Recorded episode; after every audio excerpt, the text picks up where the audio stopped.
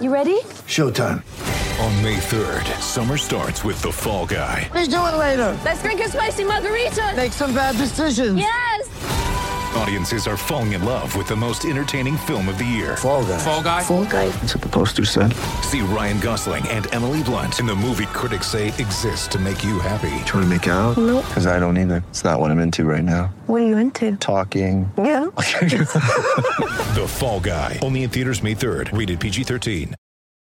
Yeah, it, it uh, allowed me the opportunity to watch both Baby Driver and um, uh, the new Planet of the Apes. What did you think of those two? I like I liked them both. Very different Okay. movies. I've I've seen neither, so I was kind of curious. Baby Driver appeals to me. Yeah, I think you would like that one. I mean, I've seen the scene with the Jon Spencer blues explosion, Yeah. And I'm a big fan of the Jon Spencer blues explosion. Though I do not believe that an 18 year old kid would be a fan, but I'll let that slide. Yeah, the music is a huge part of the film, obviously, so I think you would enjoy that aspect. yeah, so I, I seen that scene. I, I, liked that scene. It looked fun. Um, I've never been a Planet of the Apes guy. I mean, I don't hate it, but I don't I don't get it. That's kind of the I saw the like. I saw the James Franco reboot. Yeah, the beginning of this series. I didn't see the second one, but I'd heard such great things about this one, so I watched it. And it was good. I mean, it's a good, yeah. good epic, I guess. Like, I mean, I wasn't really a fan of the originals. Like, Yeah, the Charles. so when they brought it back, yeah, like I'm like, I mean, I don't hate him. I mean, it's Charlton Heston. He overacts, whatever. I mean, and I mean, I know the famous, you know, you fools, mm-hmm. I can't believe what you, and you know, I, I'm not trying to say it's a bad movie. Well, it kind of is, but like, I don't hate them. I I just don't love them. And when they came back, like people like talked about it, like it was like, oh my god, I can't believe they're remaking Planet of the Apes. And I'm like, really? Like this is okay. so it's one of those things I just missed the boat on. Yeah, I mean, I would.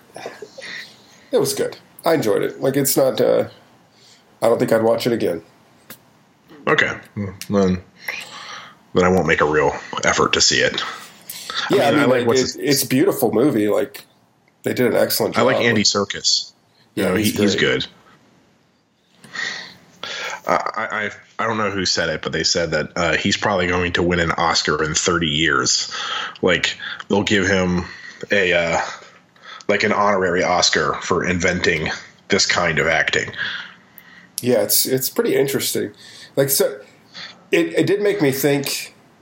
I mean, I know an average amount about apes, I guess, but Okay. the, the way they really sought to humanize them was interesting to me. Like, I don't know. Like, I wonder if some scientist watching the movie was like, "That's bullshit. An ape would never do that." and obviously, I know that like part of the whole thing is that they're genetically enhanced Yeah. and have more human features, but. He would never operate a machine gun like that. He would totally prefer the a regular assault rifle. Okay, I wasn't thinking about that. Like they, No. the way they No, I was- I was kidding. I know, I know. yeah, no, I, I, no, I'm. I don't know. I think they do a pretty good job nowadays of at least consulting scientists and deciding what rules they're going to break. Yeah, That that seems to be standard operating procedure in Hollywood these days. yeah. Admittedly, that's a pretty stupid bone to pick about a movie about apes warring, like bonding together to war against humanity. Yeah, no, I mean that, that's that's fine. Like uh, I, I get it. You don't want them to act. I I mean, I, I do see what you're saying. You want them to still act somewhat like apes. They need to be based on apes.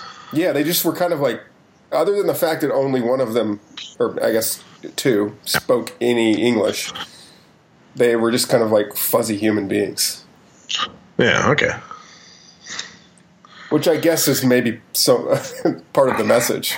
But I, I did like the one thing I appreciate about the movie is it's a very clear send up to Apocalypse Now, which I love Apocalypse Now. Okay. Um, I the only thing I hated was that I guess spoiler alert. It's not really a spoiler, but they they do some nice visual allusions to Apocalypse Now, and if you've seen the movie, there's some very clear visual visual clues to it. But then there's a part in the Planet of the Apes where they put ape apocalypse now, and I was like, "Come on, like, Oh, God, don't okay. hit me over the head with it." Like it, I was appreciating It's like a- it. It's like I got it. I don't need you to tell me. Yeah, no, I'm I'm with you on that. Like, I like it when they do an homage to something else. Like, I get it. I'm I'm film literate. Like, you know, when they do the Odessa film sequence, I know what they're talking about. You don't need to have someone walk out with a newspaper that says October on it. I mean, I got it. There's a really I, I know it's the October. There's a good scene where like they do. This is the scene that really captured. It was like they do a scene with Woody Harrelson, who's like the lead general or colonel or whatever, and they, they sort of just do a fade, like where he comes into the picture up, and he has like black face paint, like very much like Colonel kurtz Marlon Brando character in Apocalypse Now. I was like, that's the perfect illusion. Like done. You don't need to Yeah. mention it again. And like everybody watching it knows that. That's a famous Yeah. shot. Yeah, it's like know, a, a very famous film shot. So But Woody Harrelson's No, great in I- it. Uh, if you look, he's he's great in everything. I know, I I, I, just saw the only thing I have seen is the uh, three billboards. I I, I finally Oh, saw that. that? I it's really good. It, it feels like an early Coen brothers movie, which is about the highest praise I can give something. No kidding. Yeah, I want to see that one. And we saw uh, Lady Yeah. Bird a couple weeks ago, which is Oh, was that was that good? yeah, it's so good. It really is. Yeah, like it's getting praised out the wazoo. I mean, this is the year, the time of year when all the you know the big stuff comes out. But Yeah, you should see Lady Bird. I think you would enjoy it. Yeah, that's on my list. So I mean, like you know, with kids, it's hard for me to see anything. Like what I do at Christmas is I put in a big order with you know with any Christmas money I get. I go to Amazon and then I just order a whole bunch of movies that I want that I didn't see over the course of the year. Yeah, And some of them already have their movies out, and some of them don't. So what's cool is first I get a big batch of movies on like you know two days later, but even better, like half the movies aren't out on DVD yet, and as they get released, they get delivered to my house. So it's sort of like these little pack, you know, these little presents I've bought for future me. yeah, that's fun. So like I'll eventually see, you know, all of the I don't want to say all the Oscar contenders. I'll normally skip one or two that don't appeal to me, um, but you know, some snooty artsy sh- shit as well as you know, you know your your shoot 'em up blockbusters that I missed out on. Of course, I still need to see Thor. I mean, not quite a shoot 'em up, but Yeah, you know, but yeah, blockbuster I- I- action. Exactly. Like I haven't seen Logan. I'm, I'm just waiting for. I mean, I know it's out on DVD now, and it's too close to Christmas to buy anything. If you if you buy something for yourself at this point of the year, you're just a jerk. You know, leave stuff open for people to be like, "Hey, I, uh, I think you would like that." Logan's good. Yeah, Yeah, it's, it, it seems up that one seems up my alley. So, you know, we'll we'll see. But yeah, that's our uh, that's our Oscar preview here on the Sneaky Good podcast. I feel like we do. We hit that usually every oh, every year. This is our second year, but you know, it, it's it's hard for us to preview when we uh, don't actually see the movies in advance. yeah, It's kind, of, it's more of a, it gets delayed a little bit. I do. Yeah, we can talk about it later. But I actually, I, I think middlebrow films underrated at this point. yeah. I, I, I think they they've got a stigma attached to them, and I actually think there's something to be said for a well crafted movie aimed at adults. Yeah, that's that's That's- uh, that's a good point. that's not at the same time like the most you know that's not Fellini. Like there's a happy middle ground. Like you can make. I I like that the Oscars at least try to say, "Hey, we make good movies for adults too. We promise. Not everything's aimed at adolescents." So Youths. and look, and look, I like a lot of the stuff that's aimed at. I mean, I'm a comic book nerd. I love comic book movies, but like, I get it. Like, and, and I even like you know frou frou art movies. So like, I like all kinds. So I just don't get offended when you know Oscar is what it is. If that makes any sense.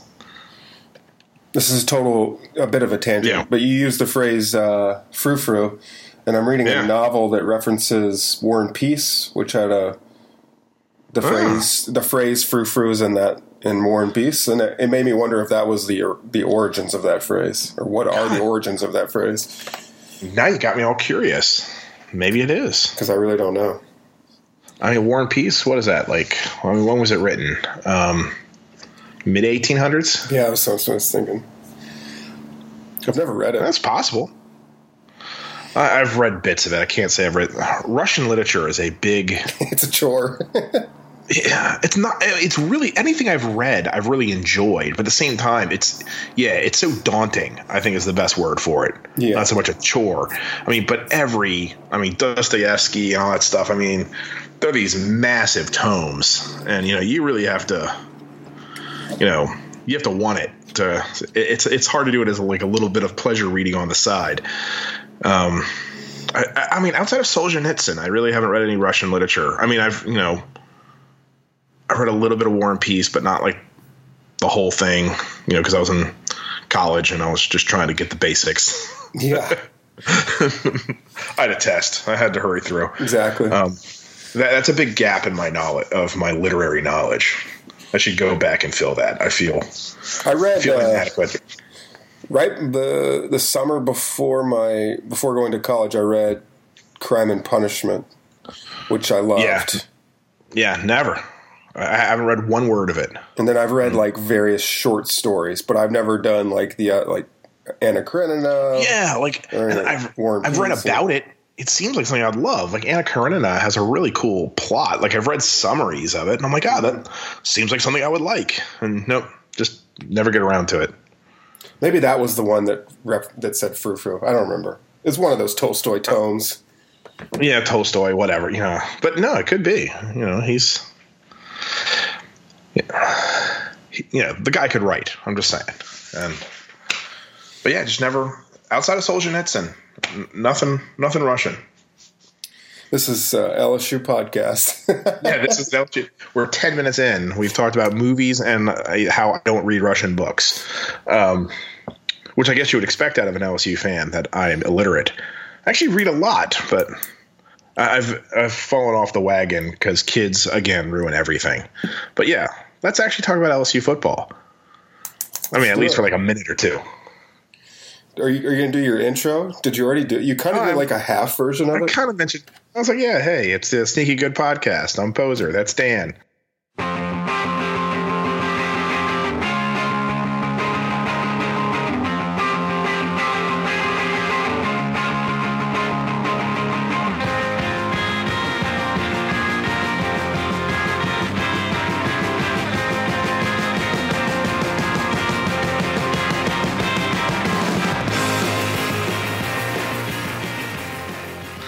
Um, We're back after yeah, another hiatus. yeah. Well, it was only one week. I know it was Thanksgiving week, and it just schedules were not kind. Yeah, we tried and it, it just didn't work. And so, Well, I went to Hawaii, and I saw And- you know that was my gearing up for that. And you have kids and family and all that. yeah, my uh, mother in law, she invited 50, uh, 51 people were at her house. Gosh, Yeah, I know. 51 people. Like, that's, it's too much. Just saying. It's a little too much. did you have to? But Did you like cook for all those people? she does, she does two turkeys. Uh, they fry one and she, you know, um, bakes one, like, you know, you know, classic in the oven. Yep. Um, but she doesn't fry the other one. Someone else comes over and does that, and then someone else brought a ham. So basically, everybody she, because when that many people are coming, everybody gets assigned something. Of course, yeah. Like you're in charge of this. So um, our family, I, I baked pies, and my wife made a, a squash casserole.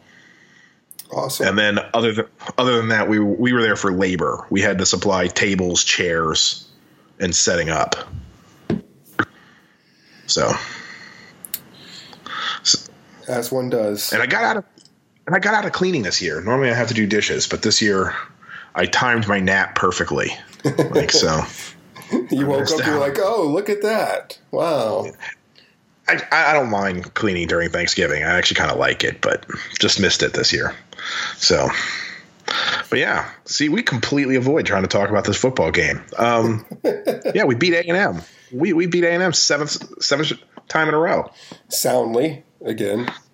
Yeah, it got it got a little nervy in the third quarter. My mom gave me a call, Oh, which is always a That's that's, always a bad sign. yeah. If if my if my mom calls me during a game, it's probably bad.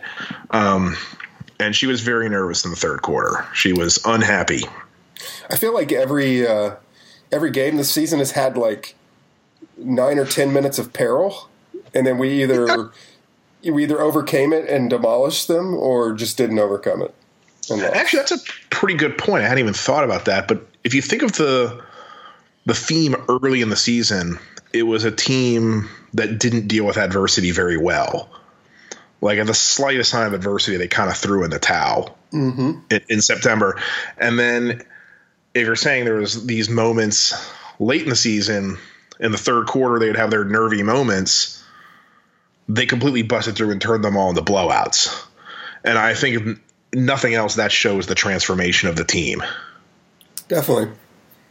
Yeah, because it was like, so it was sort of, we pretty much handled the first half until the very end. They got that drive and touchdown. Yeah. And then they get the ball back, and then they Uh, Scored capitalize on that. again. Yeah, and that was when it really got like, oh, shit. And, no, and then LSU went three and out. So Yeah. it's 20 to 14, and A&M got the ball back. And now that's what my mom called.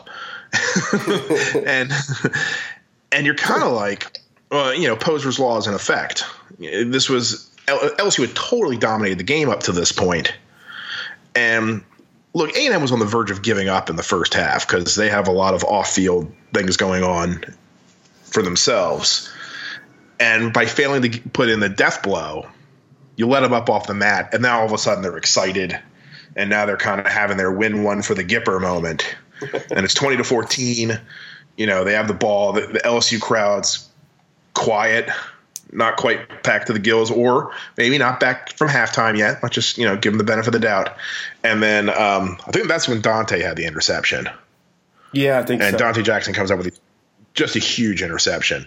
And honestly, same thing to start the game when A and M got the ball off an LSU fumble and Greedy came up with the interception.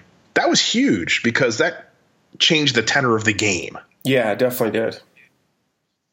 So both times LSU was in trouble of losing the crowd, losing the emotional edge. Um, the defensive backs came through. Yeah, and from there, it was just sort of all she wrote. Like, we continued to pour it on. Yeah, it got ugly real quick. I was mean, never. was- uh, I was never. I mean, what was your concern level? Because I wasn't terribly concerned, just because we had moved the ball so well that I thought they're not going to stop us. Like I just never felt like we were going to be stopped. Really. I was worried at the beg- once they scored and then we didn't move the ball. Like it wasn't until we failed to respond. Yeah. And you're like, "Oh god, like we've been moving the ball all game and then all of a sudden the one time we don't move the ball is when they have scored two touchdowns in a row." Yeah. It's like did And the bottom just to- fall out?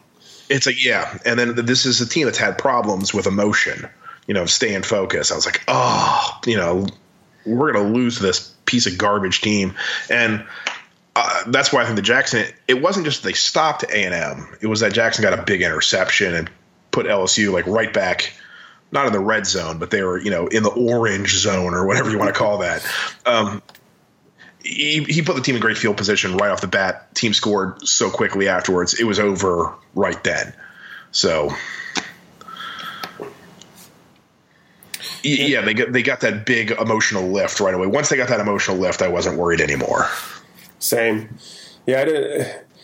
It was a weird game watching experience for me. I feel like this year I've been all over the place. I mean, I moved to a new city, so I don't. I'm not quite in Yeah. my routines. But we were in Hawaii. We went to a sports bar. They had like virtually every game, but of course they didn't have the SEC network, and so we pulled it up. They had Wi-Fi, thankfully, so I watched it on my iPhone, sitting at a bar. Ah, that hurts. It was uh, it was interesting, and no commentary. I mean, I don't really care about the commentary. They weren't bad. Like we've had some games this season with some pretty obvious B or C crews. Yeah. This one, I'm not going to say it was the best announcing crew of all time, but they didn't say anything that just truly irritated me. Yeah, Yeah. Yeah. we watch it from the ranch. Like, you know, we remove ourselves from civilization after Thanksgiving. And it was just, you know, the kids ran around. It was, I let them watch cartoons beforehand. So, you know, they wouldn't bother me during the LSU game. Put the kids to bed at the half. It's also like, when you have a halftime ritual of put the kids to bed, you don't have time to be nervous because you, you have like 15, 20 minutes to get them. Yeah. no, well, it's also like you're on the clock. Yeah. You need to get these kids down so you can get back and watch the game. Um, but yeah, it was. I don't want to say it was a boring game because it wasn't. A lot of interceptions, a lot of turnovers. It was Danny Etling had probably his best game as a Tiger. Yeah. Uh, it was a nice cap of uh, it's three straight blowouts to end the season. It just felt like this was a team that had found itself. Like it, it knows who it is, and two months ago it didn't, and that's kind of cool. Yeah, I think that's a good that's a good point.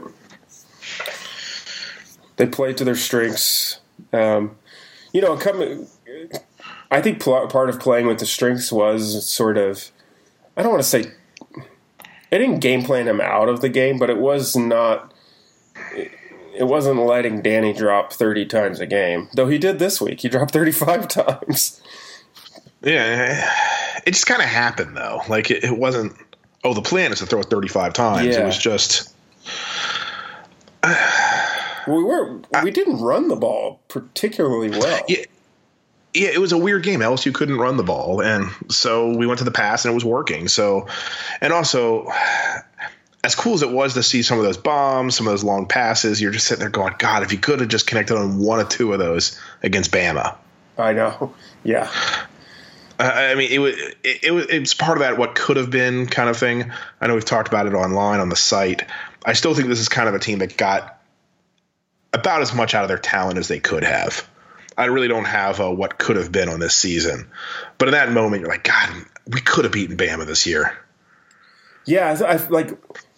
So this is the bullshit semantics I've talked myself into, but like last year's team was definitely the what should have been team Yes, because they were very talented and just and they lost every game closely and they should have won more games. But this year's team was probably I can go with the could have been because they lost to a couple games that they shouldn't have lost, I guess, or at least one. I mean, State. I know they lost to Ole Miss, but State was a good team and road Yeah. game, whatever. They shouldn't have lost to Troy. I mean, yeah, but I also view Troy as sort of a loss that had to happen. yeah, yeah. In the, in the big Like- picture, I mean, even the players are saying that now. Like, I don't know. I think Yeah, it's JD so- Moore or someone that was like, "We wouldn't be where we are if we didn't lose that game."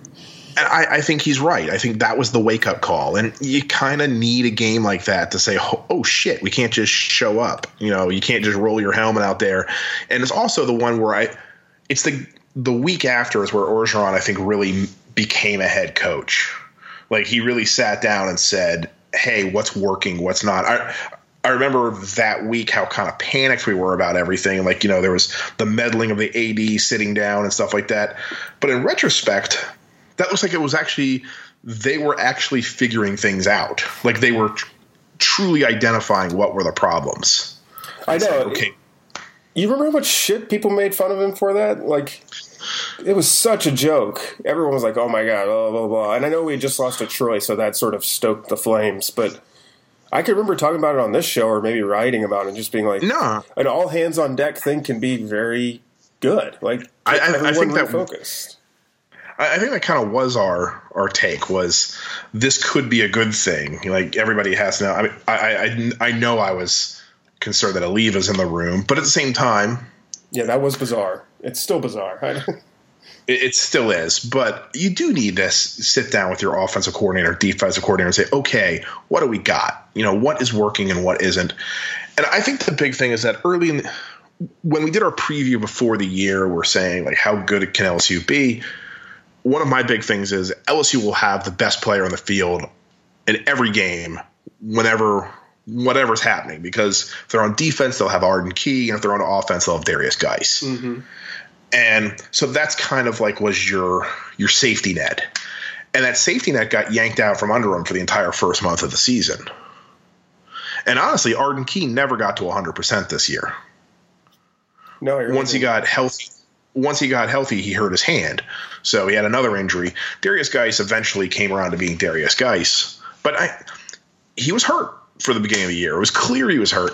So that whole safety net of, oh, well, I'll always have the best player in the field didn't actually happen.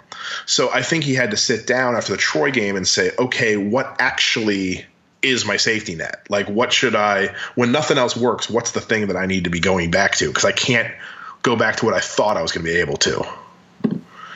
Yeah, it was a very it was a, a big clarifying moment for this coaching staff, this team, uh, everyone. Also, it's it was a very he showed a lot of humility. I guess is the best way. Like he didn't keep trying to. If we want to relate this to Miles, he didn't keep pounding the round peg in the square hole. Yeah, I, I think he looked and said, "Oh God, I have a round peg. Let's let's look for a round hole." or you know, or you know, let's look for a square peg. Like which which of the two can I do? I, I think he was much more flexible as a head coach, but also I think there's a lot to be said for a head coach who, in the middle of the year, can switch gears like he did and say, okay, what's working, what's not. Let's chunk what isn't working. Let's actually do like it is hard for a coach to do that. It is hard to let go of an idea. Yeah, and it, it sh- honestly it showed. You and I had talked about this on the show a lot, and it's you specifically something you hate is the sort of talking points that coaches do, and the big raw, you know, the big rallying PR bullet for hiring O is that he was a changed man, quote unquote. Um, and he, uh, this showed it, right? Like this was he managed Yeah. this way differently than he did exactly what I- he's been telling us he was. He's like, I was a stubborn and you know all these uh, wrong things, and now I'm different, and he showed it. I, I think he absolutely did, and and that's how come the Troy loss. It doesn't bother me. Also, it doesn't cost you anything. The SEC. I mean, it's embarrassing for a week, but and I remember I wrote about this. You know, when it happened, just about every coach in their first year has big embarrassing losses. It's, and I'm not just talking you know Ed Orgeron. I'm talking everybody. Yeah. Like I remember go, I remember going through the top ten coach the teams of the top in the top ten at the time, taking all the coaches and looking at their first year, and every one of them to a man had some crazy loss in their first year, or a really bad stretch. I remember a lot of them lost to Maryland, Top Urban. which I guess bode, bo- bodes well for Tom Herman. but I mean, like, that's just part of transitions. Transitions are hard. And I think that was the moment where the team had to buy in. They either were going to buy in or they didn't, and that's when they bought in. yeah, Because he could, he go ahead. it could have gone, it could have gone the exact opposite direction. The, the- he could have lost the team at that exact moment. Yeah. Uh, that was the, the precipice, but they went along with him, and I think that shows a lot for his leadership. Uh, I, I am really impressed by the coaching job he did, and that's why I'm not upset. I, I can't be upset by the Troy game. It, it had to happen. Yeah, this is one of those things too that it, it, I don't know how to talk about it because should LSU have lost to Troy? No, No, you know, obviously, but like you said, it, it did help shape the season and was sparked the turnaround. But also, Troy is not terrible, so it's like it's not a team that LSU should lose to. But it's not like LSU lost to like a one loss. You know, coastal like Arkansas almost lost to coastal fucking Carolina. They're terrible. yeah, yeah. Uh, South Carolina almost lost to someone awful as well. Um, Yeah. Louisiana Tech, I think. Yeah. Um, And Troy won nine games. I think. I mean, S and P. I'm whatever on it right Yeah, now. they're- like they're like top four. They're in the mid thirties. Yeah. yeah, I think they're in the mid thirties. And also, like, it reminds me of a lot like when we played Western Kentucky. yeah. And afterwards, we're all like, "How the hell do we struggle with Western Kentucky?" Well, it turns out that Jeff Brohm is a pretty good coach, and Yeah. their quarterback ended up being one of the top-rated passers in the NCAA that year. They were, you know, I think that's when they had Doughty. Uh, they were just a good team, and just because they don't have, you know, the Auburn logo or whatever on the side, doesn't mean they're terrible. Exactly. Um, and also, Troy was supposed to be worse than that. yeah. So, I mean, BYU was supposed to be better. So, like, you know, it basically Troy was the BYU game. BYU game we thought we were going to get. That's a good point. And BYU BYU was the Troy team we thought we were going to get. Yeah, that's a really good point. And, and so I don't know, like you, it's easier when you're looking at the end of the season. You can kind of look back in its totality, and you can say, look, you know, you lose the, you know, if you don't lose to Troy, do you beat Auburn? Hell, do they beat Florida? If they go from Mississippi State and then they squeak out a, a win against Troy, do they then beat Florida? I don't think they do. Mm-hmm. I don't think so. So I, I think that they needed that come to Jesus uh, moment, and I certainly don't think they beat Auburn. So I, I think it was it was the turnaround point. So it's it's hard to be upset about a loss that ended up being a net positive for the program. Now it sucked when it happened, but at the end of the year, I think it's a lot easier to look at losses. Also, if it keeps Alabama out of the out of the playoffs, that'll be funny as hell. well, you know, when, in ten years from now, when we're writing best games of the Orgeron era, we'll make sure the Troy game is top five. Just, top five just for, for Katie. Top five for sure. Um, but yeah, like this was a team I because I you know I was going back and I was kind of reading what I wrote about the team in month one. Um, and the big thing I kept going back to was that it was mentally weak team. Yeah, you, you know, worked on that. This team was mentally weak, and at the end of the year, I, I think they found a killer instinct. But I also I remember, and I'm not even saying I remember because I just read it a couple days ago. I was rereading something. I said the great thing about being mentally weak is that's a fixable issue. Mm-hmm. Anyone can be mentally strong. I mean, you just have to work at it. You know, it isn't like the problem was talent. It wasn't like the problem was scheme. It wasn't, you know, any of those things. It was just trying hard, and anybody can try hard.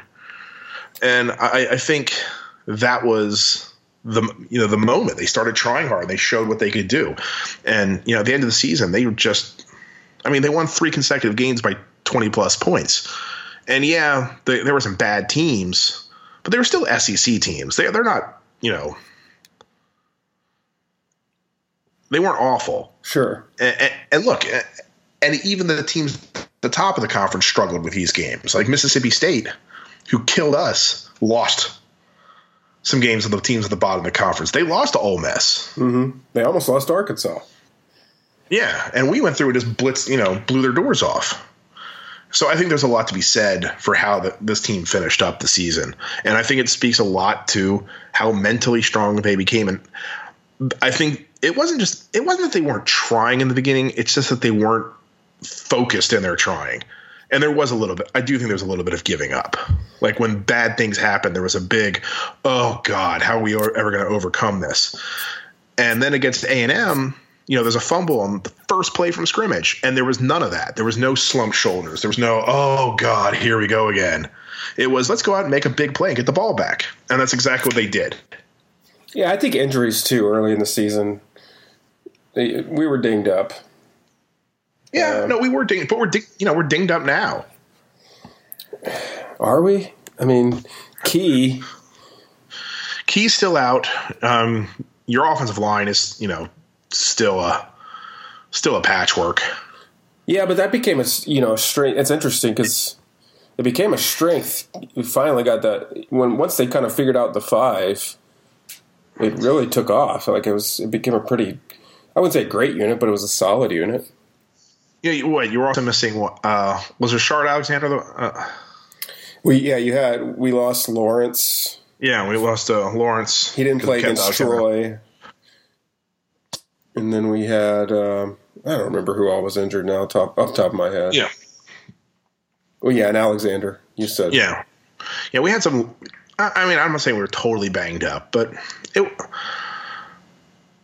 it wasn't like we were at 100 and I, I, still think losing key the entire year and also look i still don't think Guice is 100% i mean i think he's closer to 90 no I, he, he never looked like vintage Guice at this point.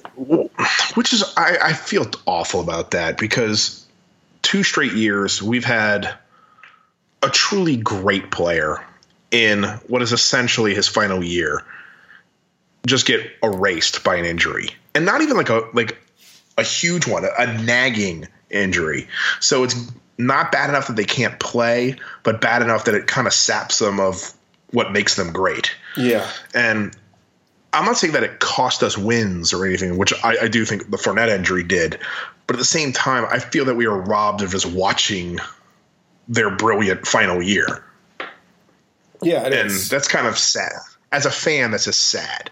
Like that's the thing you want to see. And I know injuries happen, but two straight years. I mean, uh, that doesn't seem right.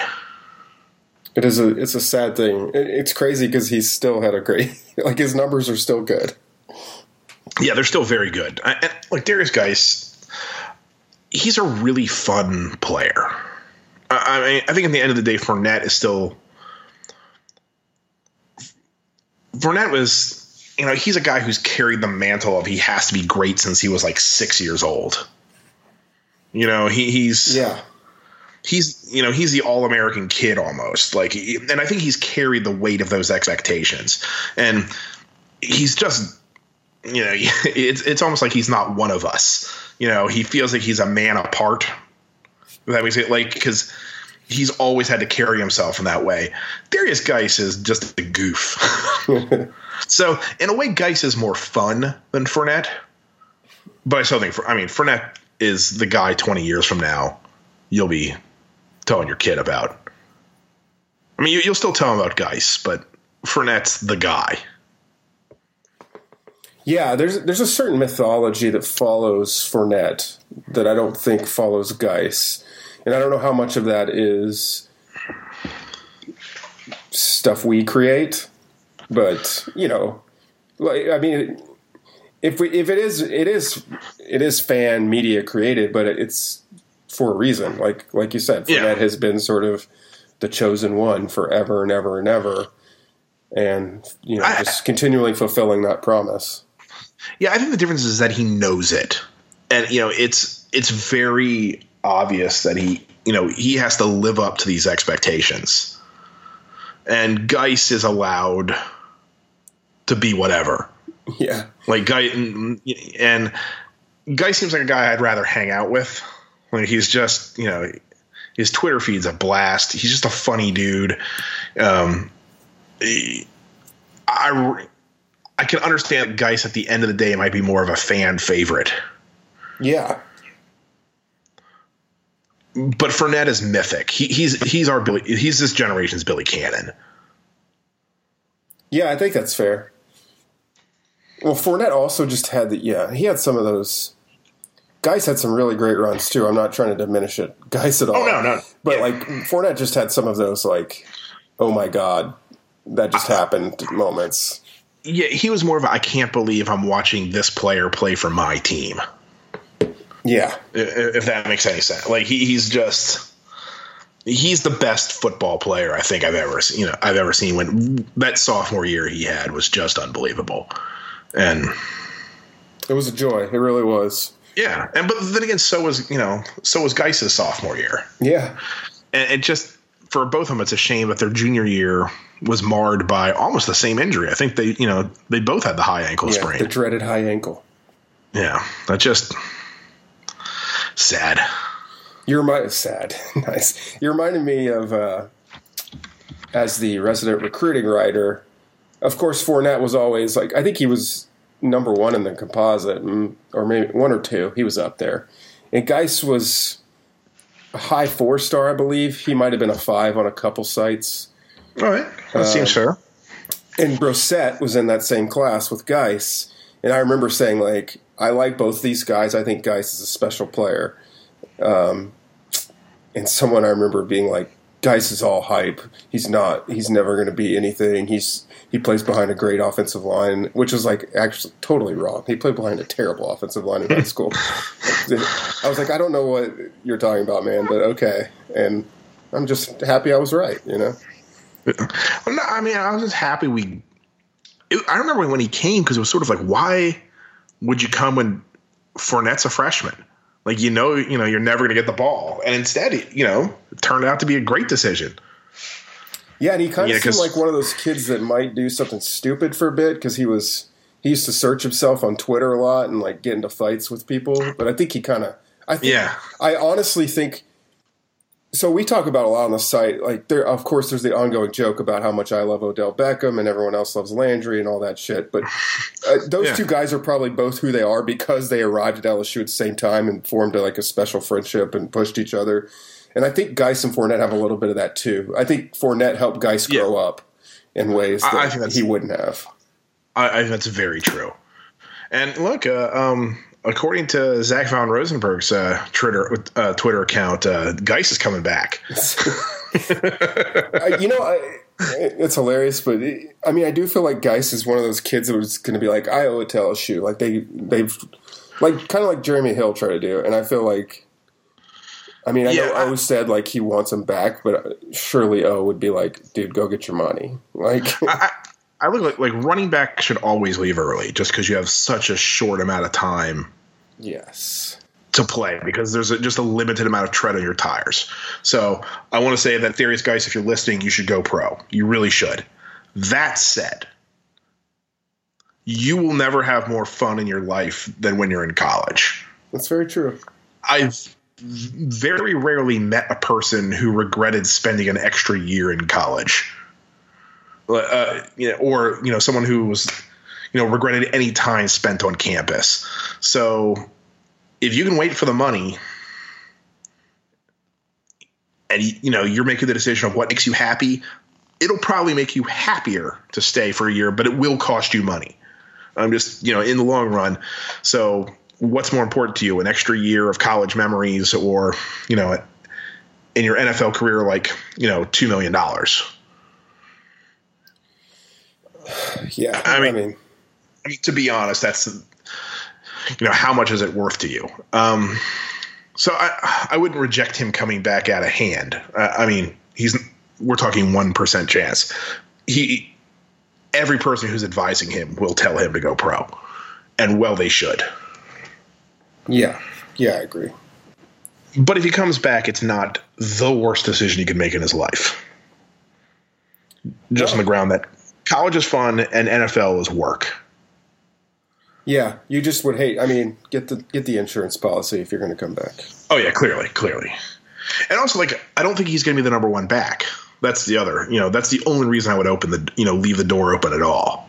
Yeah, it's sort of like the. So I batted around, and everyone told me I was an idiot for thinking this, but like he had such a washout year, and not just the injury stuff, but like he also had that weird absence from the program that no one still really knows, and he's going to have to answer for that at least privately during his combine interviews and stuff. But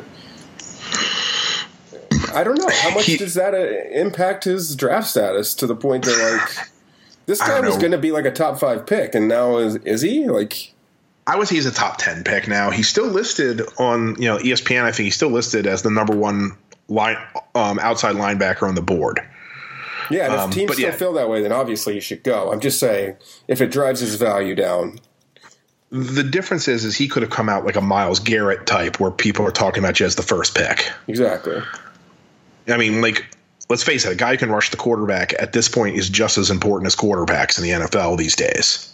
Yeah, And he, he is not going to be up for the number one pick, which he could have been had this year gone great. So, could he come back and improve his draft status? Actually, I think he could. Um, if I don't think he will, because I, I, I, he's definitely a guy that I just don't think school is for him. yeah. I think he's all. He, he was Yeah. on a three year plan pretty much the whole time. Yeah, like I, I just don't think he enjoys school the way Darius Geist does. Yeah, it's fair.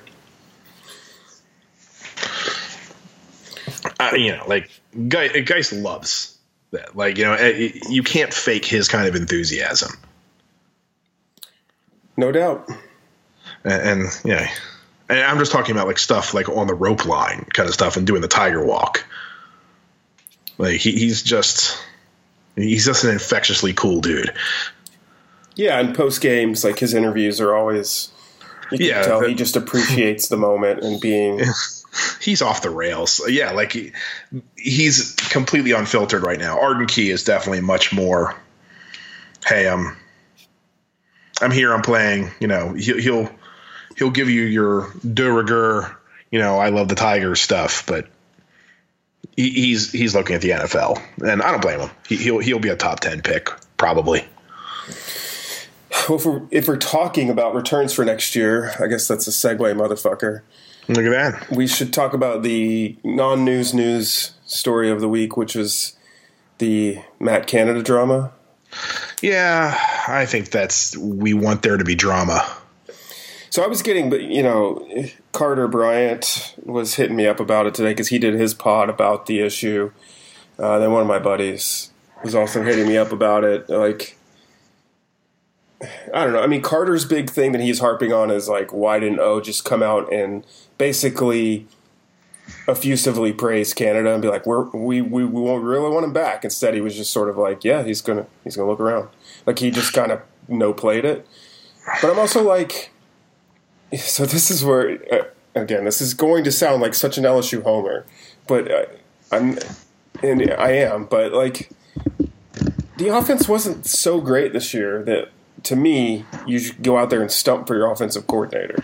Like he did a good I- job. I totally agree with that. I, I think, and his offense was not anything special. and so they asked him like, did, "What do you think of Matt?" And he's like, "He did a good job." And I think that was the appropriate level of answer. Like, yeah, he did a good job. Well, and like we averaged six point two eight yards per play. Last year we had uh, averaged six point seven one, and the year before we averaged six point seven zero. Uh, This offense wasn't as efficient as it was before, and honestly, you only gained 412 yards a game, and you know the year before 423, the year before that 437. So either if you go by efficiency or total offense, we've taken a step back. It felt better because the offense never turned the ball over. But honestly, yeah, it was. I don't want to say it was Milesian, but it wasn't better than Les Miles' last offense. It just was. I mean, I think I f it felt more coherent in spots. Yeah, they didn't get as Um, many procedure penalties. I like yeah. that. And I think there, Um, I think there are. So to me, what I I absolutely want Matt Canada to come back. That's my next point. Is that like I think there were shades of like this could be a great offense, but it didn't hit that for I think whatever that's reason. I think that's the best way to say it is that this offense had that potential and it never quite found its footing. But it it did feel better. Like I don't think it you look at the stats and it wasn't better, but yet it felt better watching it. Like there was much less throwing of the remote, you know, and watching them play. Yeah, So I don't know why that is, but yeah, and honestly, like I think the problem is almost all PR. Like, and this is something Edo has to work on. But honestly, I, I think he was kind of trying to help in a weird way. He's like, yeah, you know, offense did a good job. Yeah, he's looking for head coaching jobs, and you know, we totally support him. You know, we're like he's putting his name out there and showing that we support. You know, we're behind him. Like, you know, we're you know, we'd love for him to get a head coaching job. Mm-hmm. Hire this guy. Like, I, I think there's an element of he just kind of phrased he didn't phrase it exactly the right way. He wanted to phrase it. And because this town needs to have drama everybody jumped on it as like some big controversy. I don't i think we've come a long way from two months ago when you know he was literally meddling in the offense. And i, I think at that point that was the low ebb of everything. I, I think now he can step back and say okay it's canada's offense. You know if he comes back no problem yeah. The rumors are apparently that that is still stuck with Canada, which to which I would say like Canada himself doesn't have the best reputation. He got fired from NC State basically for being a jackass. like, Yeah, and, and then he made like a huge show of it when he won the Broyles Award or was nominated or whatever, and said like it's nice to be working for a coach that supports you. And it's like, dude, you worked for Dave Doeren for like five or six years. I mean. It, it, I just think he has a little bit of a doesn't play well with others. Yeah, I think that I think the problem is definitely more with Canada than with Orgeron. Like it, it's you look at no one no one else on the staff has a problem dealing with the head coach. It's clearly Can and also Can has a track record of this. It's clearly on him, which honestly means he probably won't get a head coaching offer because he needs to show that he can play well with others. Yeah, it's a bizarre thing. But I mean, it, I don't know. I mean, there's also stray rumors that like some the players don't like him, which you know is not the end of the world. The players don't have to love the coach; they got to play No, for him, but they don't have to love him. So I don't know. It's it's an interesting thing. Like he's not going to leave for an offensive coordinator job, and we're not quite to the waterfall. I commented on the blog today. Like there's still the waterfall to come with coaching hires because the mid tier Yeah, jobs haven't That's- been plucked yet. So I mean, like right now, Rice is the one that's been mentioned, and yeah, and I You got know. pretty quickly shot down. yeah, like uh, they don't want him. And honestly, he doesn't want to go to Rice because you know he'll take a pay cut. Sometimes you want to uh, you want a pay cut for the title bump. Um, I I think he'll look, and I think that was him throwing his his hat in the ring. It's like, hey, if you're looking for a head coach, I can do it. And if he gets an offer, that's great. And if he doesn't, he'll be our offensive coordinator next year. I think either scenario is fine. Yeah, and if he if he leaves, I mean, a lot of people are being like, "Well, there there goes the next season if he leaves," and I'm like, I, he didn't do so great a job this year, and it's also not like we're so deep into his scheme that we can't pivot. I think it's Uh, both of those things. He did a good enough job that if he comes back, I'm not upset. But he didn't do so well that if he leaves, I'm worried. If that makes sense. Like he was, you know, he was right at mediocre. Yeah, yeah. It's just a weird. Thing. It's a weird thing because I don't want to sit here and make it sound like I don't like Canada or don't think because I am like part of my big year long war with Danny Etling is that I felt like Canada put him in positions to succeed and he didn't capitalize on them, and that's what I like about Canada. But Yeah, and I, look, I like the motions. I think they're kind of cool. I like that he gets. If we're not throwing the ball enough, at least the receivers get to run the ball. So I, I think it makes them a little bit happier. yeah, and I think you said like it was more enjoyable or it felt better, and I think it's partially Yeah. just because it didn't feel like, well, what we're going to do is run up the middle, and we're going to do that until it works. It was like, well, this isn't working, so we're going to do this. And honestly, if it was third and eight, I didn't feel like we couldn't convert. Yeah, that's a big part of it too. It was like I, even if we we're, I mean, you're behind the chains. I'm not saying we were the best, you know, third and long team in the world or anything, because we weren't. But at the same time, I think there was a definite feeling that you weren't out of it when you got behind the chains. You could. Th- this was a team that could still figure out how to how to come back. Yeah, and I wonder, you know, there's a lot of that goes into it. I don't think personnel wise we're quite we're ready. You know, we we weren't personnel wise ready to make a huge scheme transition. Canada has been very very uh, clear that like he'll run the offense that works. He's not going to force a system on players, and I think that might have been. I think O probably wanted a more open, explosive offense, and they quickly realized we don't have that. Yeah, I think that was the thing. It's like they just couldn't.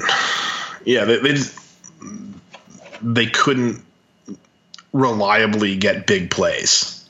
Like if that makes any sense. Like he wanted to be able to, you know, and also there was no razzle dazzle to it, which is okay. Uh, I'm not trying to say that's a that's a problem, but I do think there was an element of you know, hey, you know, I thought we were promised. You know, the, an offense that was going to be running trick plays and you know doing all sorts of cool stuff. And It was a very conservative not offense. I yes, it was still conservative. So, I mean, whatever. I mean, it's not what I wanted either. Like, I wanted us to be more aggressive, and I think that aligns with O's history. At least, you know, Miami, USC, that sort of thing, of what he thinks is great offense. But, I mean, we're just not there yet. So, Yeah, it's it's a building process. So, and you know maybe it will happen en route to you know Myles Brennan winning eight Heisman's. That's true. It's going to be hard for him so- to win uh, two a year, but I think he can do it. Well, he's now going to have to um, somehow win like two point five a year. Yeah. Well, if anyone can do it, Yeah, it's Myles Brennan. Okay, well we're we're in. But while we're talking next year too, I, there's a couple questions about this, but I think we should talk. Or do, should we just go to questions and address it that way? Yeah, yeah. If there's something in questions, let's go to question time. Okay. Let me uh, pull up the old trusty Twitter. Unless there was like a specific thing you wanted to deal with before you got to question time. If you Uh, had something. Well, yes, I do, but I browse the questions and there are questions related to it. So I just Uh, okay. two birds with one stone and such. All right. You know, Instead of me getting to the question and being like, "Well, we already answered that," you know. hey, yeah, because we care about our listeners. Yeah, you pieces of shit. uh, okay. I think I. Uh, here we go. Okay, so uh, Luke from 2011, or LES Less Smiles, is his name on the Twitter. Yeah. Um, how many coaches are on the market right now? Could you name that are better hire than Greg Schiano? Um, I don't want to say all of them. And look, every coach is on the market technically, um, but Graciano would be very low on my list of coaches to hire. I, have seen so many pro and anti Schiano arguments. You know, I I don't think he's nearly as bad as people made him out to be. He's probably not as good as people that liked him make him out to be either. Uh, he seems like a bit of a dickhead. So that's that's kind of my thing, and, and you know I don't like dickhead coaches. That that the shit it, it, it wears real thin with me. Yeah. And and let's face it, he's a defensive coordinator at Ohio State that led up 50 points to Iowa. Um, I'm not that enamored with the job he did. Um, I would, I would, I don't know how you feel, but I was very like eye rolly about the whole, like the Tennessee fans trying to act like they made some moral stand about this. Yeah, that's like, oh bullshit. fuck off. Like if he was a great coach, like a truly great coach, you would have, you wouldn't have given a shit. And also, Greg Schiano did what. It, let's look at what's saying under the testimony. One of the people testified that Greg Schiano witnessed Sandusky doing something with a boy, and then he reported it to them. As told, When- that was told. Yeah, yeah, exactly. Okay, that was what the person said under oath. I think it was McQueary who said that, but don't hold me to that. And I Yeah. forget whose testimony it was. It was McQueary, So but it was told to him by Tom Bradley. So what- basically, you're saying that when Greg Schiano was 22, 23 years old and on his first job working for Joe fucking Paterno, you know, a guy who can make or break his career, and he saw a legend, Jerry Sandusky, doing something he wasn't supposed to do, he then came back and reported it to his supervisor as he was supposed to and as outlined in the employee handbook. And he's a bad guy for that? Like, I don't get what people expected Schiano to do. Like, if he reported to his supervisor, that's what you're supposed to do. And do they want him to make this huge campaign when he's a guy fresh out of college working for a legendary coach who can ruin him? I guess they would say call the police. I don't know. Uh, but does do we know that he had enough to call the police at that point? Yeah. Like I don't know. Everybody imagines themselves to be this massive badass in this situation when you wouldn't be. You think about things of, oh, you know, this will ruin my life. Yeah, yeah. I thought a lot of the hand wringing was overwrought. so yeah, like I don't even think that Schiano did anything wrong. You know, I think Penn State clearly did wrong thing. I'm not trying to justify. I'm not a Penn State truther, but if a young grad assistant reports it up the chain, that's what's supposed to happen. What's the breakdown was above Schiano. Yeah, you know, it, it should have gone. He reported it to one guy who reports it to Paterno, who reports it to the AD, who then you know, you know, brings down the hammer of the gods. yeah. What a Yeah, without you know, let's not get into Penn State. It's just awful. But I don't think Schiano is a guilty party in you know in, in the Penn State mess.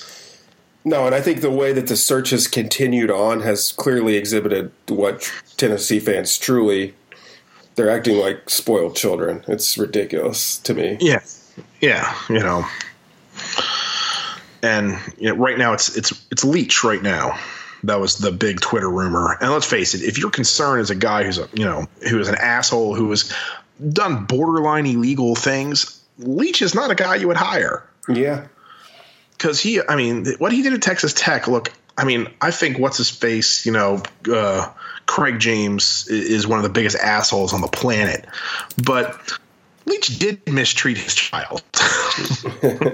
I mean, let's not forget that you know, like Leach pretty much did everything he could to open up Texas Tech to a lawsuit there, and showed a complete casual disregard for the guy's concussion. Yep.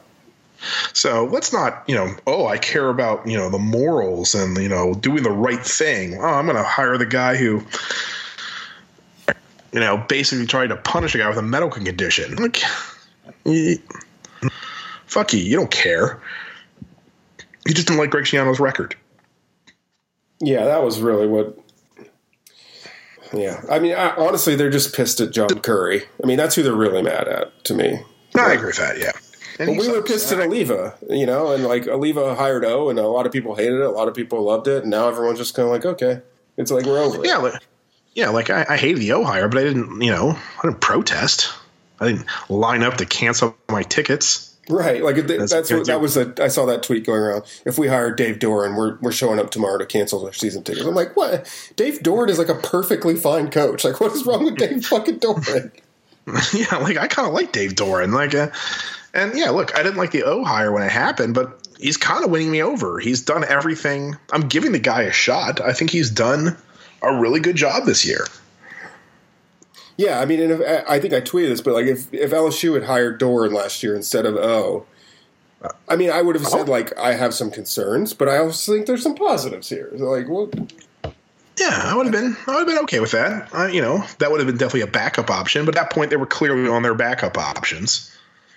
Uh, I wouldn't have been pissed about Dave Doeren. Yeah, I don't get that. Tennessee fans, they are proving their madness. they really are. Uh, okay, Christina, where will Les Miles end up? And am I, am I allowed to cheer for that team? Uh, my answer is retired. So yes, you can cheer for all the retirees you want. Uh, yeah, uh, I'm once again going with third host on the Sneaky Good podcast, and yeah, you should totally cheer for the Sneaky Good podcast. We're awesome.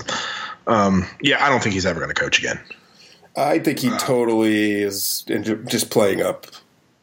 I. Yeah, I, I think he's enjoying. I I think when he first got fired, he wanted to coach again. Yeah.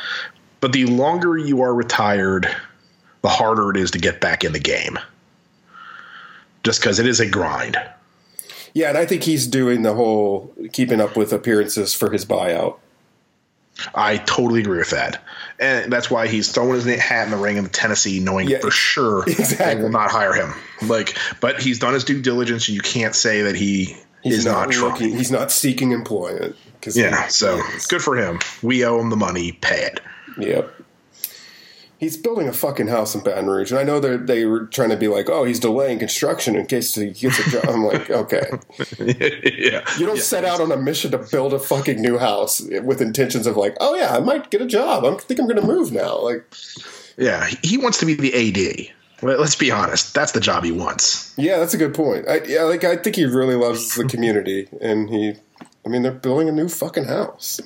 Yeah, he he- he wants to be LSU AD. He doesn't want to be Tennessee's head football coach. No, that would be interesting if he was somehow became our AD. But uh, okay, Paul Hensey. Hensey. I don't know if I got his name right. Uh, if we played A and M twelve times, would Etling win the Heisman? Obviously, yes. No, he wouldn't because he wouldn't have a key game. Like he needs. You, you still need that rally game. You know, where you beat a big time opponent. That's a big part of the Heisman, the mythos.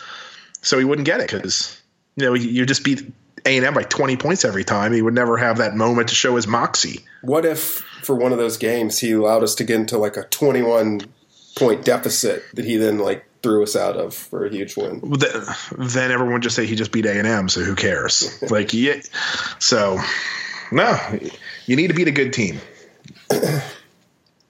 All right, here we go. Timmy, Timmy Sports. This is what I was going to bring up. Uh, how do you think Jimbo would do at A and M? Which it doesn't seem to be a potential anymore. It seems to be basically imminent. Yes. Uh, major upgrade or more of the same?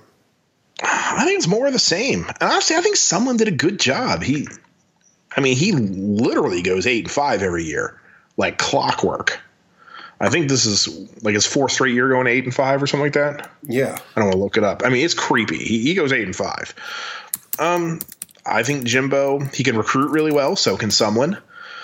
Uh, um, I think Jimbo has some difficulties working with the staff. So does Sumlin. Um, I think he's a guy who kind of rode an excellent quarterback to some monster seasons and has never lived up to those seasons. So is Jimbo. Um, I think they've hired the same guy, only with a heavier accent.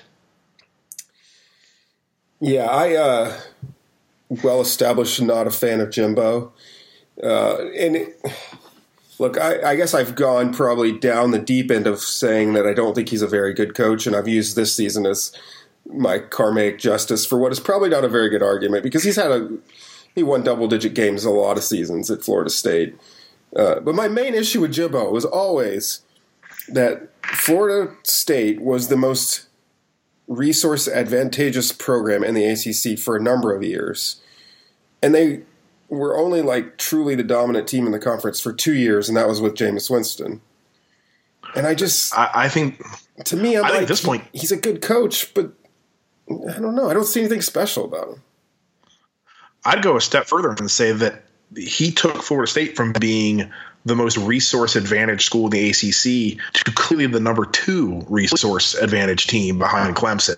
Yeah. I think he has been Florida State got passed as a program, and that is unacceptable. And look, I've I've written even more words about how much I don't like Jimbo Fisher than you have. So we're not big fans of Jimbo on on this podcast, and I'm trying not to be with this season you know, be an "I told you so" about it because I do think this season is not quite reflective of his talent. I he is a good coach. I just don't think he's an elite coach. Is the best way to say it. And honestly, I like Kevin Sumlin better. Is that is that wrong? No, I totally do too. I think Sumlin is younger. I think he. I don't know what their age is, but I'm just guessing he's a little younger. Um, I'm a I'm a Sumlin fan. I get why they were frustrated, and it did feel like it was sort of. I It was time. I- I It didn't it. feel like it was going to go in the, the garbage can, but it wasn't going to get much better. I agree. I, I'm not mad at Florida State for firing him. I, I, I it was one of those things where it was just time. Actually, Jimbo's younger. Jimbo's 52, uh, and uh, um, Sumlin's 53. Yeah, that's surprising. Yeah, it is to me. But uh, um, I'm with you. It's just I, mm-hmm. the relationship had soured. It was time for him to move on. But I think Sumlin will still find success at his next stop. I agree. It, it just this feels very Texas A and M to me. Like if you've been on Twitter, A and M fans are very quick right now to be like, "We have more money than God," and it's like, yeah, it's got you nothing. like, Yeah. no one gives a shit about how much money you have, and you're about to pay it all to Jimbo Fisher. Like, cool. While you're you're also paying Jimbo's buy, you're also paying Sumlin's buyout. So, and you know we're paying, yeah, we're paying our coach on the cheap, and we're winning more games. How about that? I just I don't know. And then the, like I saw one tweet that was like LSU fans just like to pretend like they were anything before Saban. Like we have the same record. We know we're just one higher away. I'm like, yeah, you've been one higher away since like 1939. Like, Uh, you know, yes, in the '80s you were better because you had R.C. Slocum and you ran him off. yeah, You know, and look, and I the same thing. R.C. Slocum had run his course, but at the same time, like R.C. Slocum was basically their Charlie, Charlie Mack. So they're on they're on the LSU time frame. They're just ten years behind us on everything. You know, this is so a larger. I meant to bring this up earlier with Tennessee, and I think A and M is a bit victim of it here too. Um, I think a lot of the angst with Tennessee is that Tennessee. Bear with me for a second. So Tennessee won a title in what 99?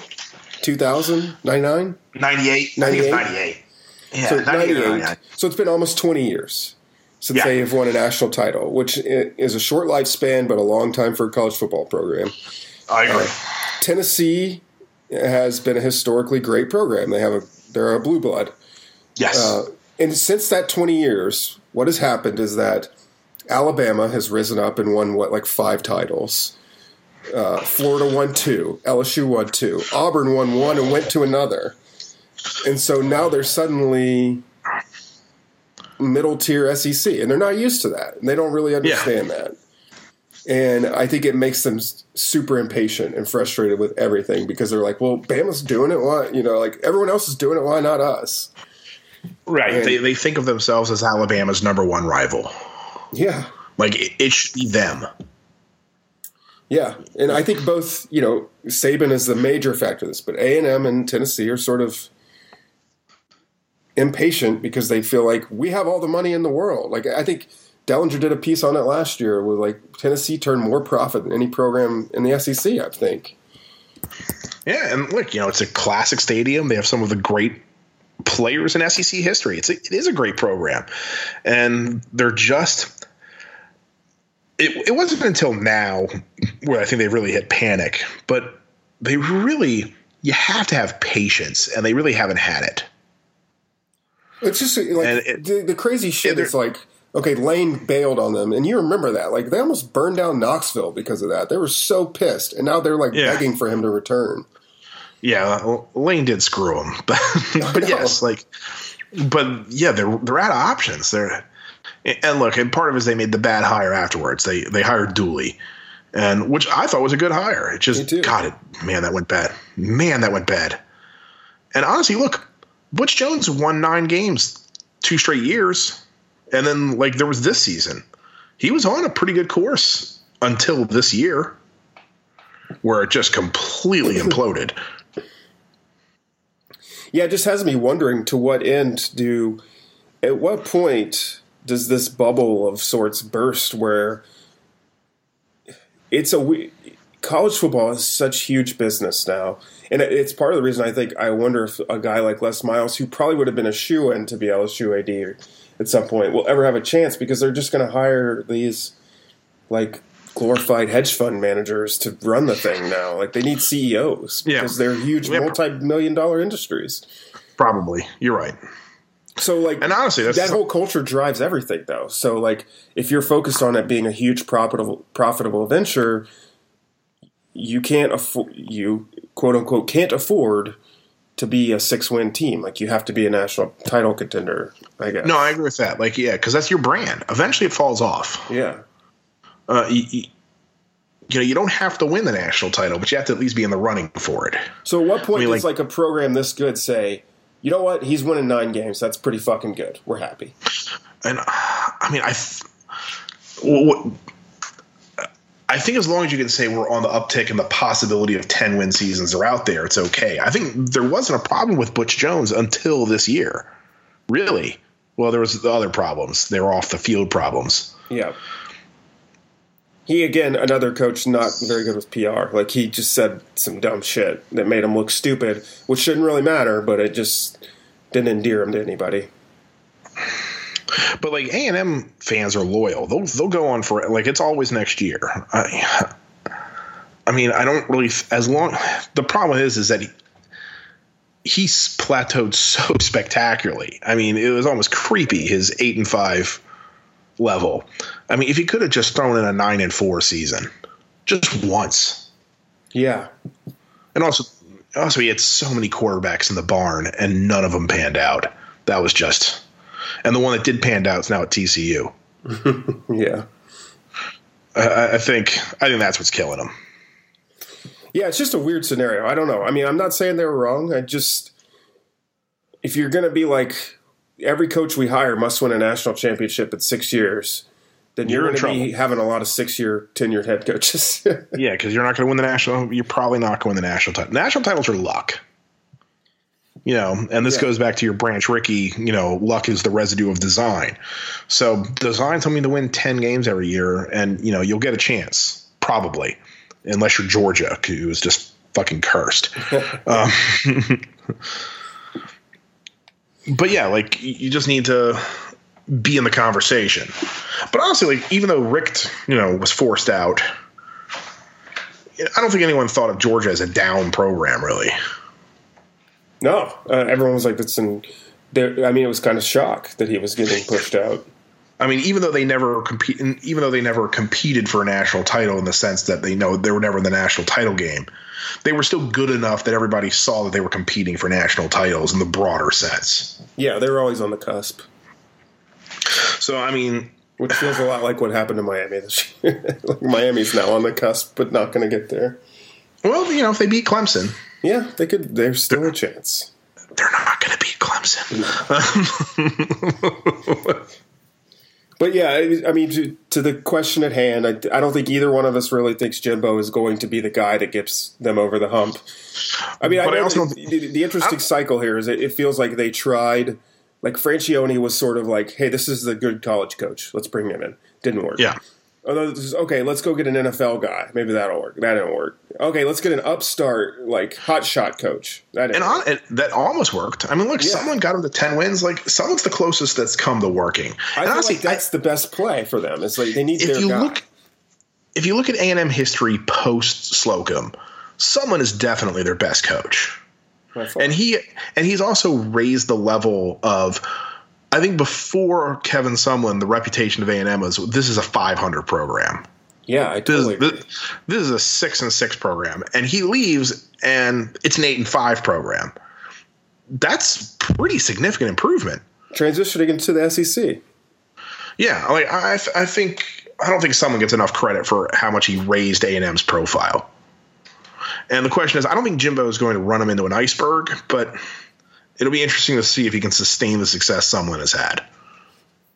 The thing that always irked me about Jimbo, and I think Tom Herman has this streak as well, is like his teams inevitably just dropped a game that they shouldn't. And I know Yeah, every good team loses to team. I get that. Every like that's what Bud or anybody would say. Like, oh well, Nick Saban, every game they lose is a game they shouldn't lose. Like, yeah, but like technically, but not. they, but it's not. They don't the lose to like fucking Wake Forest, you know? like, Yeah, that's a yeah. You don't lose to NC State when they were awful, yeah. um, which still leads to one of the greatest gifts of all time. Uh, like, yeah, like A and M, they shouldn't have gone eight and five this year in, in a con in the SEC West this shitty. no.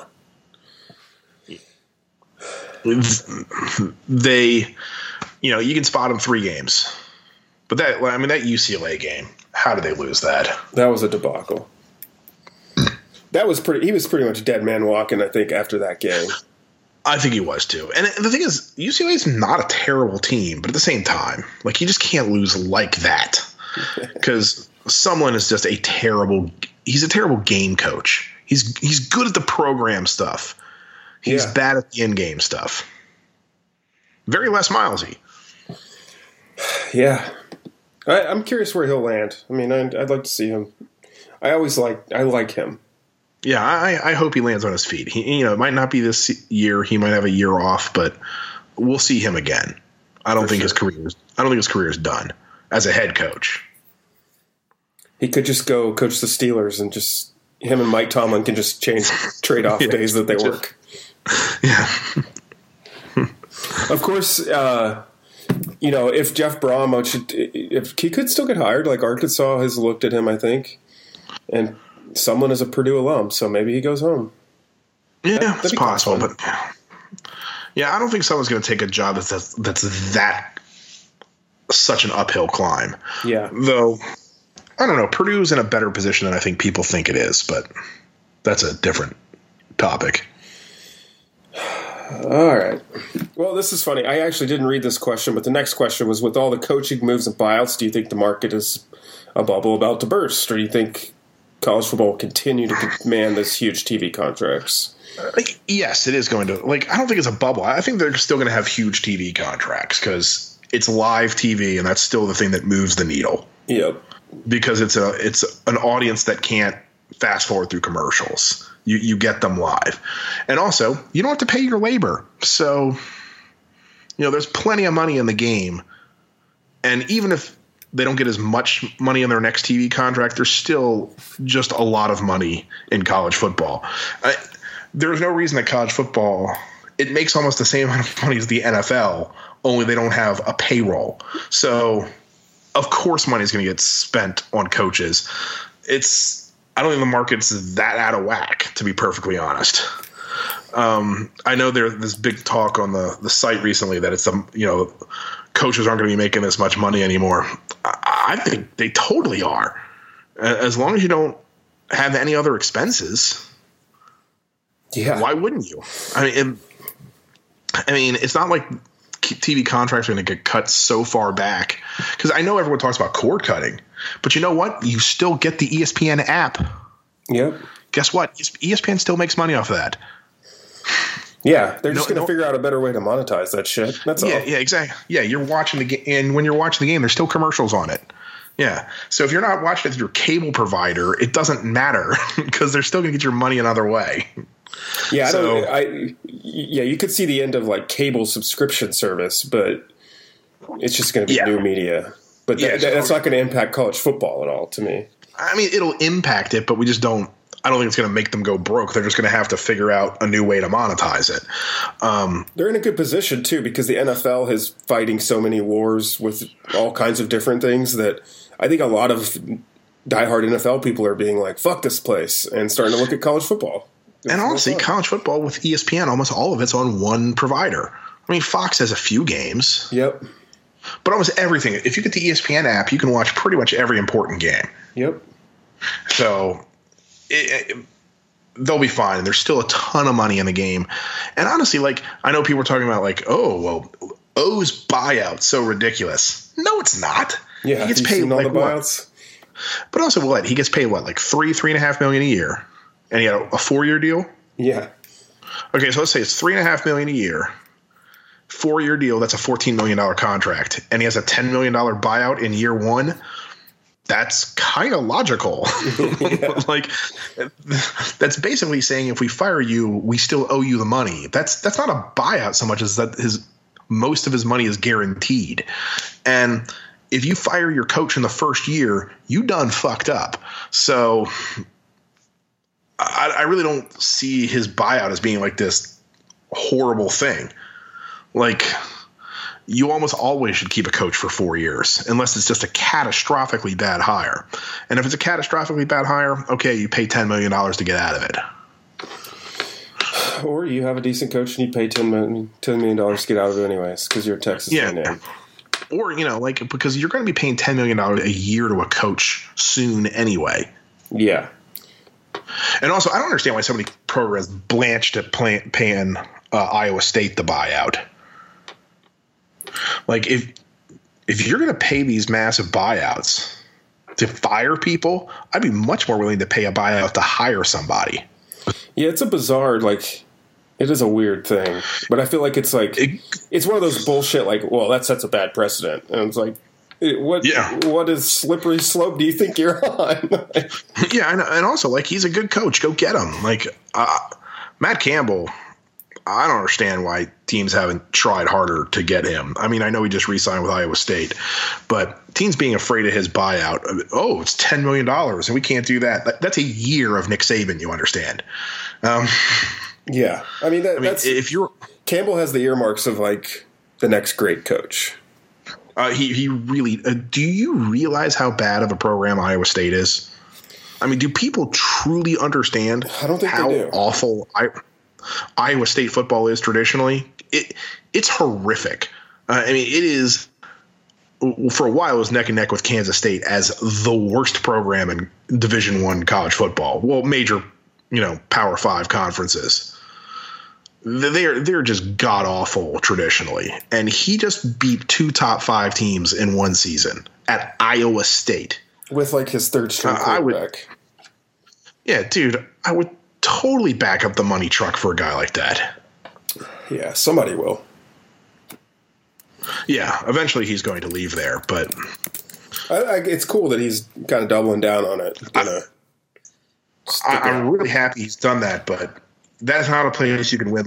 You can't win long term there. They just don't have the resources. He played at Pittsburgh, but he transferred to Mount Union, so he's not even like a. I was trying to see if he has like a dream job, quote unquote. Yeah, so that's definitely a guy. To, like, that's definitely a guy to keep an eye on. Like, so I, I mean, I've always said that Orgeron's a bridge hire. You know, he's a four or five year head coach. Maybe in four or five years, Matt Campbell's still out there. That'd be great. Okay, Thomas do multiple NCAA 14 championships make me qualified for the Tennessee job. It's a video game joke. Oh well, sure. Why the heck not? Like everyone's qualified for that job at this point. Um, actually, you're probably less qualified because you overrate your video game skills as meaning anything. So, It's true. but no, uh, God, they what a terrible, terrible situation in Tennessee. I, I don't even know what they're doing. They don't either. Uh, okay, Michael Phillips is Orgeron really at odds with Canada? Alright. We've gone we've gone over that. I think there's a little bit of tension, but I don't think they're at odds. That makes any sense. Yeah, I agree.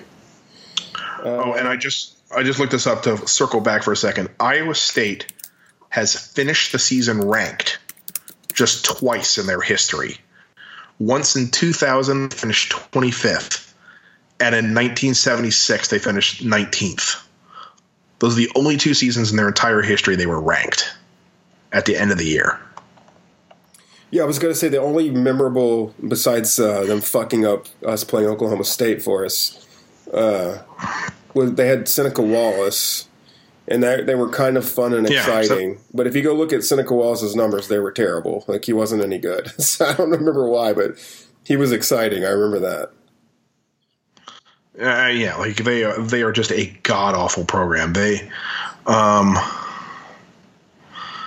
though to give them credit, they have um, one coach since World War II who has a winning record.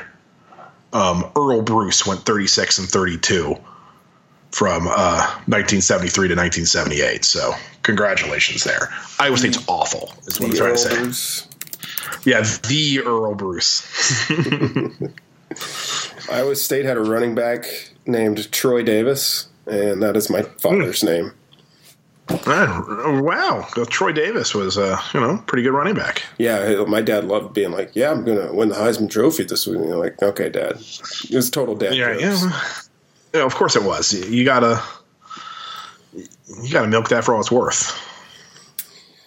Uh, John Desanet wants us to cover which juniors will leave early or stay. Um, I would put Guice at ninety nine percent gone, Key at ninety nine percent gone. Um, Donte ja- uh, Donte Jackson, I think, is ninety percent gone. That that sound sound about right? Yeah, Like there's very very little chance he comes back, but a little bit more of a chance. Um, I think Toliver really wants to go. I think there's about a 75% chance he goes pro, but he he shouldn't. Which, you know, uh, I don't know what he's he's a third string cornerback. Even though it's a really, you know, great secondary, you're still the number 3 cornerback in on your college team. Come back for your senior year and improve your draft stock. Um, I worry about Toliver going pro. I, I, I think he's one of those guys who can be the Trev Faulk, declare to go pro and not get drafted. Um, they've talked about some of the linemen getting drafted, but offensive linemen getting drafted early, you got to be a stud, and we don't have any studs on the line. yeah, I agree. I, I agree with your group. Um, you know the the caveat on the the linemen is like Clapp and Weathersby have both battled injuries throughout their careers, so you might. Uh, Clapp, I don't think he will because his dad is an alum, and I just feel like he has probably a loyalty to the school, but uh, maybe not. You know, you could just have both of them being like, "I'm tired of being injured and not getting paid, so I'm going to go get whatever money I can from the NFL." Yeah, it's it's. But I don't see them to do that being. Yeah, I, I agree. I, I don't see them being valued as NFL prospects right now. Yeah. And that's what you got to worry about is like not getting drafted or getting taken in the seventh round and getting immediately cut. So while there's a danger some of the other guys could go pro, uh, they shouldn't. yeah. Like Um, the- the one- like, uh, why would John Battle go pro? I mean, uh, Toliver's the biggest risk of a guy who shouldn't declare who might. Yeah, he's on that that fine edge. Yeah, and he's been talking a lot about it, but he really should come back. Um, Key and Guice are gone. So is uh, so is Donte, probably. Yeah, those. I think those are the three that I've circled as like definitely leaving. Yeah. And I would probably put Toliver in the probably leaving, but I don't know if that's a great decision. That's why I put him at uh, I put him at seventy five percent. Like he's that's still pretty probably. He's just not quite as 90 99 percent gone as those other guys. You know, it, you know, maybe Someone could talk sense into him. It's Yeah. possible. And he got suspended, you know, so he's had some disciplinary stuff, and he had a total off year last year. So that could be enough for Corey Raymond and O to be like, look, let's just go through an off season where you just take your business, and it's time for you to show that you're the five star. It's going to be you and Greedy, no doubt, next year, starting corners. So like, He'll get his dra- get, uh, his his draft grade. You know, he'll he'll go and he should. He, he should go before the board in his draft grade, and I don't think it's going to be what he wants it to be. yeah, I agree. Uh, all right, Ralph asks, uh, Les Miles at Tennessee would be hysterical, but he'd win games and go to bowls, right? Um, I don't know. yeah, I think he would. I Yeah. mean, it's He brings stability. he'd win games, go to bowls. I don't think he'd go into the.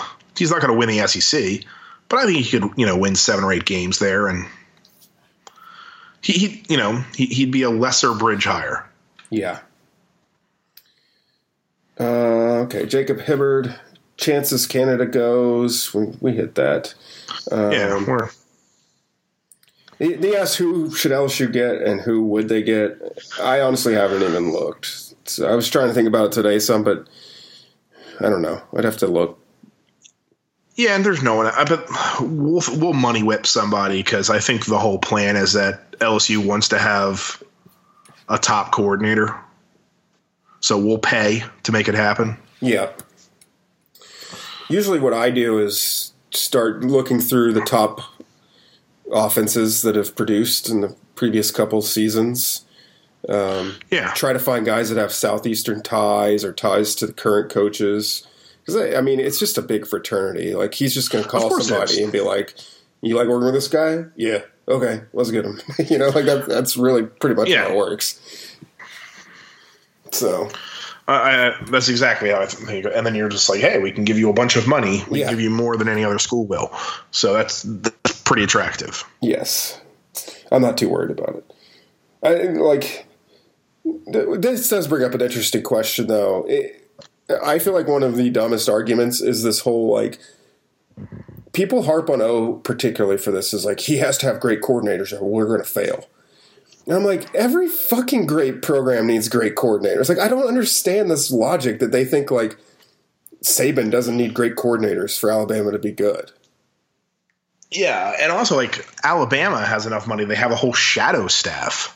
Yeah. Like you know, they have two great coordinators at every position. Um, But people act like they could hire you as defensive coordinator, me as offensive coordinator. It wouldn't matter because Bam is still going to be Yeah. great because of Saban. Yeah. Like I just don't agree with that. yeah, and also like the big thing with or, you know Orgeron is that you've assured yourself you can hire a great coordinator because you're not paying your head coach as much. Yeah, Uh, I mean, LSU has more money to spend on coordinators and staff because of what O makes. Yeah. By his uh, request, apparently. Uh, well, he couldn't really demand more. I mean, Yeah. it's, it's not out of total charity, but you know, he's he's I paid in the middle of the pack in the SEC. I do think it was part of his pitch. Like, hey, you know, you're not going Oh, to I agree that, that. much for me, but that's because so we can go get the best kind of thing. Yeah, and that and we can keep Aranda happy and you know keep him in the barn. Yeah. Uh, I just hate that notion. Uh, okay, Benjamin Alterman. What's the funniest possible outcome for A and M? I mean, to me, it's Jimbo going eight and five every year. That would be funny if they keep going eight and five. Uh, the funniest outcome is that they completely fall apart, and um, either Baylor or TCU wins a national title, while A and M, you know, you know, watches another Texas school celebrate. Um, and then, actually, the funniest thing is for A and Florida State to trade coaches, and for Florida State to win a national title with Kevin Sumlin. that would be great. like the, the, um i don't think again i don't think a&m is going to suddenly you know go to go to crap they're not going to hit an iceberg but them going 500 every year would be pretty funny Uh, we got followed tonight by someone called the Gurgling Cod. So Okay, yeah, I, I know who the Gurgly God is. Yeah, I follow him on Twitter. Oh, okay. Well, then that explains it. Uh, because you retweeted the question. Hmm. Actually, I think I retweeted last week's thing, but it's okay Oh, because I'm bad at paying attention. Oh yeah, you did. I did. I just saw you retweeted one. I just assumed it was this week's. Yeah, no, I realized right after because I think you normally have something pinned at the top of the sneaky good feed, and it's no longer pinned. So I don't. I wasn't taking the top tweet because it's normally a pinned tweet. yeah. And yeah. Anyway, Uh, okay. Uh, Logan Leger. Why does Jimbo love A and M more than us? I don't know. He's a fucking idiot. Because you know we hated his guts when he was here. I mean, people not remember? I know that was, that's always been one of our like people hated his offense when he was here, and that's all we heard last year was like he's going to make our offense great. I'm like, you fucking hated his offense. What do you? we hated his guts. He doesn't want to come back here. I mean, yeah, Honestly, it's just timing, though. I think timing is everything it in is. this. It is timing. I agree with that. If they had And- fallen apart last year, he would be at LSU right now.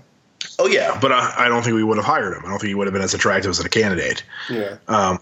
Uh, the timing thing that ticks me off is with Florida State's recruiting class totally falling apart right now because apparently Jimbo hasn't recruited in the last month. it makes me wish that Cam Akers was a senior last year instead of, I mean, this year instead of last year. Yeah, and Marvin Wilson. I mean that that would have been nice because else you could use, you know, another stud running back. Yep. But do you know of anyone as their class, you know, crumbles in the dust? Will LSU be able to pick anything up out of that, or You know, I was is that going to?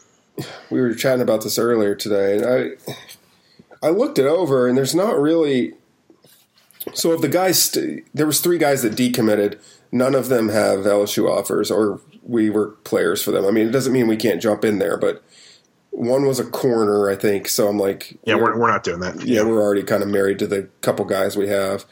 Uh, one was a center who I think would probably, but he's from Chicago, so I don't really. yeah, yeah, that's not local. So Yeah, um, and then the other one was like a three-star safety from Louisiana. So I just think we probably passed on him in the first place. So I doubt they're going to be interested. So Florida State can't even implode, right? Yeah, I mean, looking at the guys that have committed, like Asante Samuel Jr. I remember we were in for him, but like by the time he committed, it was basically Florida State or Miami. So I don't really think that's going to happen. Uh, the guy that I'm most intrigued by is Robert Cooper. He's a 90th overall in the composite. He's a big defensive tackle from Georgia. Uh, he committed. Sorry, his highlights started playing. He committed in 2016, so he's been committed for a long time. Um, and when he committed, it was like some people had thought he was going to South Carolina, some people thought he was going to Georgia, some people thought he was going to Florida State. I don't know how solid he is. I don't know anything about him, but he's like 6'2", 380 pounds, and he has an offer. So All right. Well, you maybe know, they'll maybe they circle back on that one and just be like, "Hey, you sure you want to do that?" You know, I don't know. Yeah, you know, you're not committing to the guy you, you know, that recruited you. So Yeah, it, it, doesn't look like a class that we would. There's not a lot of guys. I mean, there there- there's an overlap always between the LSU and Florida State recruits because we all recruit like elite players. But usually, there's probably one to five where it's really like LSU and Florida State are battling for them, and usually, honestly, it's like one or two. right. It's like we're going head to head for that guy. Um, usually, it's like, oh, we're in the we're both in the top five for this kid, but then he goes one way or the other, and you know the other school never really had an actual shot. But right. We were just a hat on the table. I don't see any of those. You know, we're in the top two guys, and he picked Florida State guys this year, like Marvin Wilson or Cam Akers from last year, where arguably See- both were coming here. See, timing again. Yeah. Timing again.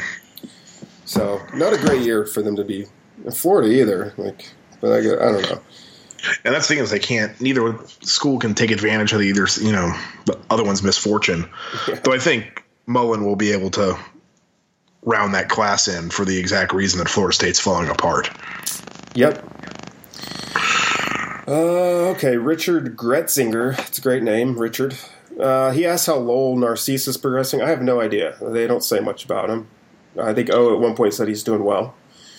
Um, do we think he has any shot at passing Myles Brennan? Uh, yeah, I think so. Yeah, I mean, the fact that Myles Brennan couldn't force his way into the games shows that the staff doesn't have a ton of confidence in him. Yeah. Yeah, I think I mean, it's going to be an open competition. If they thought Myles was the guy, he would have gotten more snaps these last. I mean, it was three blowouts. You know, he should have gotten some more meaningful snaps, but didn't, and I think that shows that it wasn't a high priority. I agree. Uh, okay, Max. Last question is Max. All right, so this I'm going to read his whole question, but with O souring on modern offensive football, per Mike Detillier, uh, will Alleva become frustrated with O as he did after the Troy game when he meddled in the offense? How upset should I be that he's going back on the very promise that got him hired? I, don't. Jesus, there's a lot of assumptions in that question. I know. I, I, I I, reject disagree with every- like three of your assumptions about this. Yeah, I just I, get rid of your assumptions and chill the fuck out. Have a beer, like it'll be okay. Um, yeah, um, I don't think we've rejected modern offenses. Um, I don't think Alleva is meddling. Um, yeah, What is he I going don't back think- on? I don't really. Yeah, what promise is he going to you know going against right here? It was just the, I was going to open up the offense, but he, we're not the same power running team that we were before. So, you know, chill out. Canada's probably coming back anyway. So, Yeah. I mean, look if if Canada leaves and he promotes Ensminger, I'm gonna be pissed because I, I just think that's Yeah. And I Yeah, like I- Ensminger. I'm glad he's on staff, but that would just be no, I agree. that's, a total yes man hire, and I hate that shit. Don't do that. Yeah. Yeah, no, I agree with I agree with you on that. I thought when he mentioned Ensminger before, it was totally about he would coach the bowl game. yeah. Yeah. e- Everyone else seemed to pick on that, pick up on that, but me. So I that must be the right thing. Yeah, I mean that's how I feel, but then again, I I tend to give people the benefit of the doubt on their comments because you know it's hard speaking extemporaneously. Yeah. No, So- I, I would suspect if Canada leaves, he's going to go out and hire the- best offensive coordinator money can buy. Uh, I think so too. I don't know who that is, but I would expect no less. We have the money to do it, and I think Alleva would support it. Yeah, and also this whole like souring on modern offensive football. Every single quarterback we're recruiting in this class is a dual threat player. So Yeah, I don't know what that means. Like they're clearly looking at guys that can run too. So I'm assuming that's what modern means. yeah, like I, I don't get it. So I, I don't know. Mike Detillier is whatever. He likes to he likes to be important, or likes people to think he's important. I think. yeah, so